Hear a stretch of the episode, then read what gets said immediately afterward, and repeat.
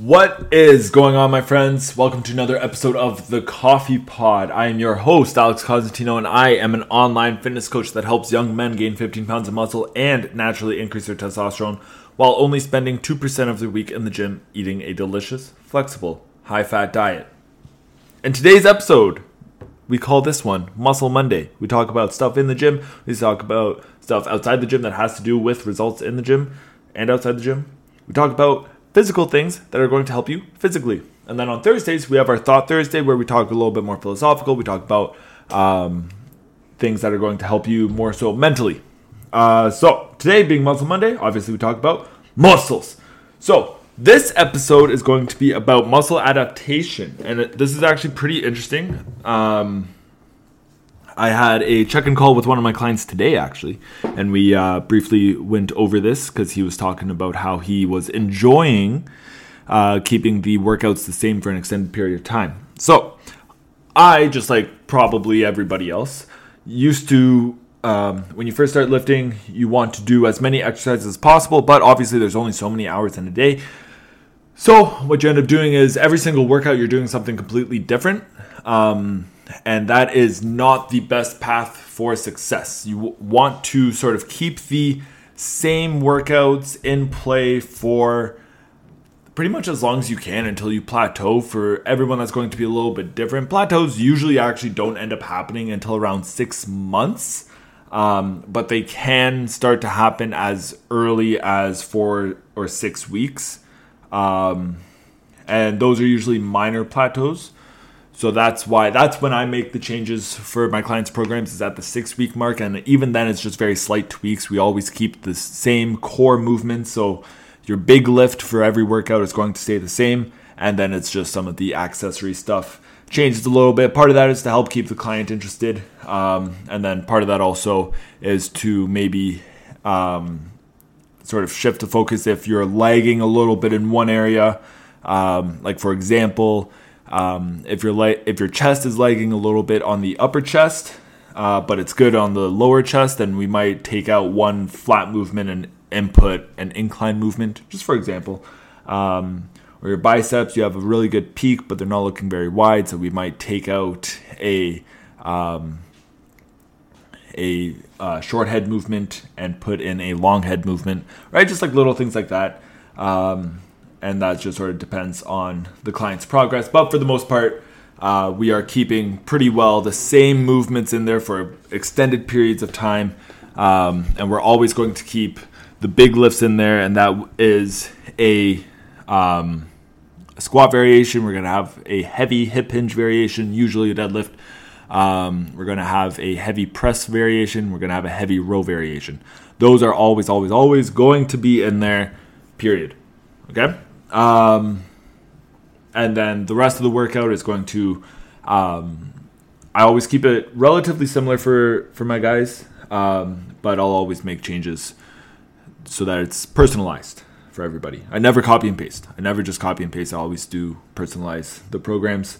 Um, yeah. So the reason why we want to do that is because we want to allow you time to adapt to the certain movements. Um, we don't want you to constantly be changing things because then your body's not going to have that chance to adapt. And that adaptation that we want is increased muscle size and increased strength. Right? Those are adaptations that happen as a result of what you're doing in the gym. Okay? So those aren't those aren't necessarily things that are just going to happen all no matter what when you work out. That's why um, you know twice every summer when you're helping your dad with some yard work.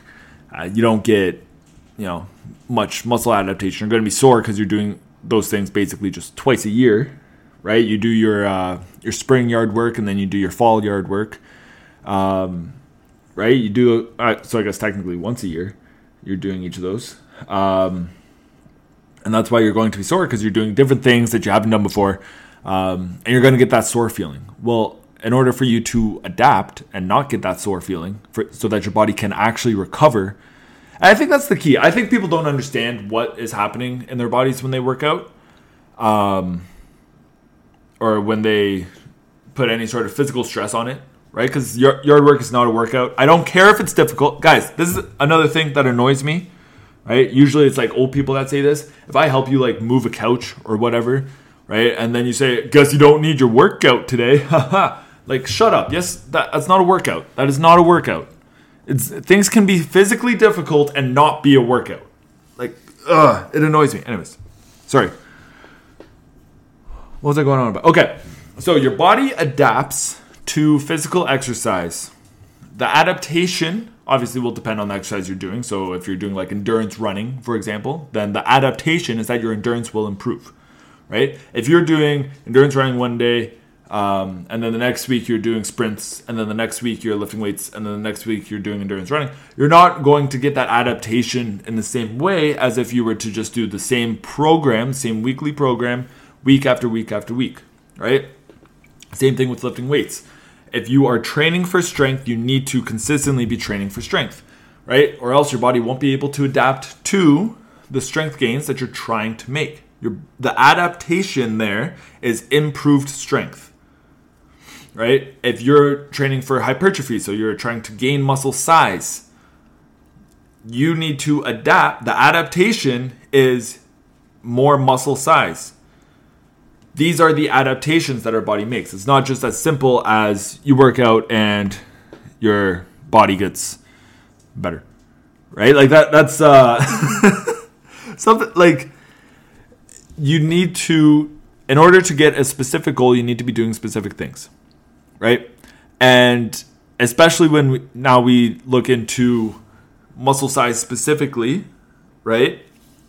So obviously strength is a little bit of strength is going to come along with muscle size, but depending on the way that you're training and the way that you're eating, you can sort of specify to favor one or over the other so that you get stronger. Your muscles will still get bigger as you get stronger, um, but it won't get they won't grow in size as quickly right? And then vice versa. If you can train for muscle size, and then you will get stronger, but it'll just not necessarily be as rapid. Um, fuck. What was my point? I hate when this happens. What was my point? Oh yeah. So then, when we start looking into training for muscle size, specifically because you want to grow at a proportionate rate, you need to make sure that you are training the same muscles in the same way, or in not necessarily the same way, but in in a consistent, um, proportionate way, right? You you need to you know everyone's especially like white guys like myself, we're all lacking in the upper chest, we're all lacking in shoulders, so we might need a little bit more time on those muscle groups, right? Some people will be lacking a little bit more on the hamstring, so you need to spend a little bit more time on those muscle groups. So, regardless, though, if you want to grow proportionately and you want to make sure that your body is proportionate, as I'm sure we all do, I don't think we want any um, weird standout body parts. Um, then you need to make sure that you're doing the same things that will encourage proportionate growth. Proportionate training equals proportionate growth. So if you're switching up your, your workouts every single week, then you're not going to really be able to account for that because you're not constantly doing the same things. So you might not get that proportionate growth because you're training things differently. Or if you do notice that you're not getting that proportionate growth, you might not know what to fix, what to change because you're changing things every week. So you can't really make that tweak, right? You can't account for the thing because you you're not track if you're not doing the same things every week, that means that you're not able to consistently track things. So if a problem arises, you won't know what to fix. So that's why programming is super important. You need to make sure that you're hitting the exercises that are required for your goal right? In the rep ranges and the sets and and um, eating the diet that's required for your goal, and making sure that you're training proportionately so that you can encourage proportionate growth, both in terms of muscle size and in terms of strength. And then once it's or endurance or what whatever you're training for, um, And that way, you can actually hit your goal. And if for some reason things aren't lining up the way that you want, like for example, things aren't actually growing at a proportional rate, right? Then you know what to change. Okay, maybe I need to add a, an extra exercise for my lateral delts, um, and my lats are getting really big, so I can switch one lat exercise out, put in a lateral delta exercise in there instead. Something along those lines, right? Like you, it's not the most difficult thing in the world, but it's something that you do need to pay attention to. And that's one reason why, um, not to you know, to my own horn or to the horn for for coaches. But that's one reason why coaching is extremely valuable because then you have someone else who's looking after all of that kind of stuff, who can make those tweaks for you, who can see what's happening before you see it. Because when you're looking at yourself in the mirror every single day, you're not going to notice these changes. So that's one reason why coaches who have an eye for these things, who help hundreds and hundreds and thousands and thousands of people, and they have the experience and they know exactly what is going on with your body because they've seen it all before, right? Then they know exactly what change to make. And to you, it might just be like, oh, okay, we're um, after that six week block is done. Now we're just making this one uh, quick change. Cool, right?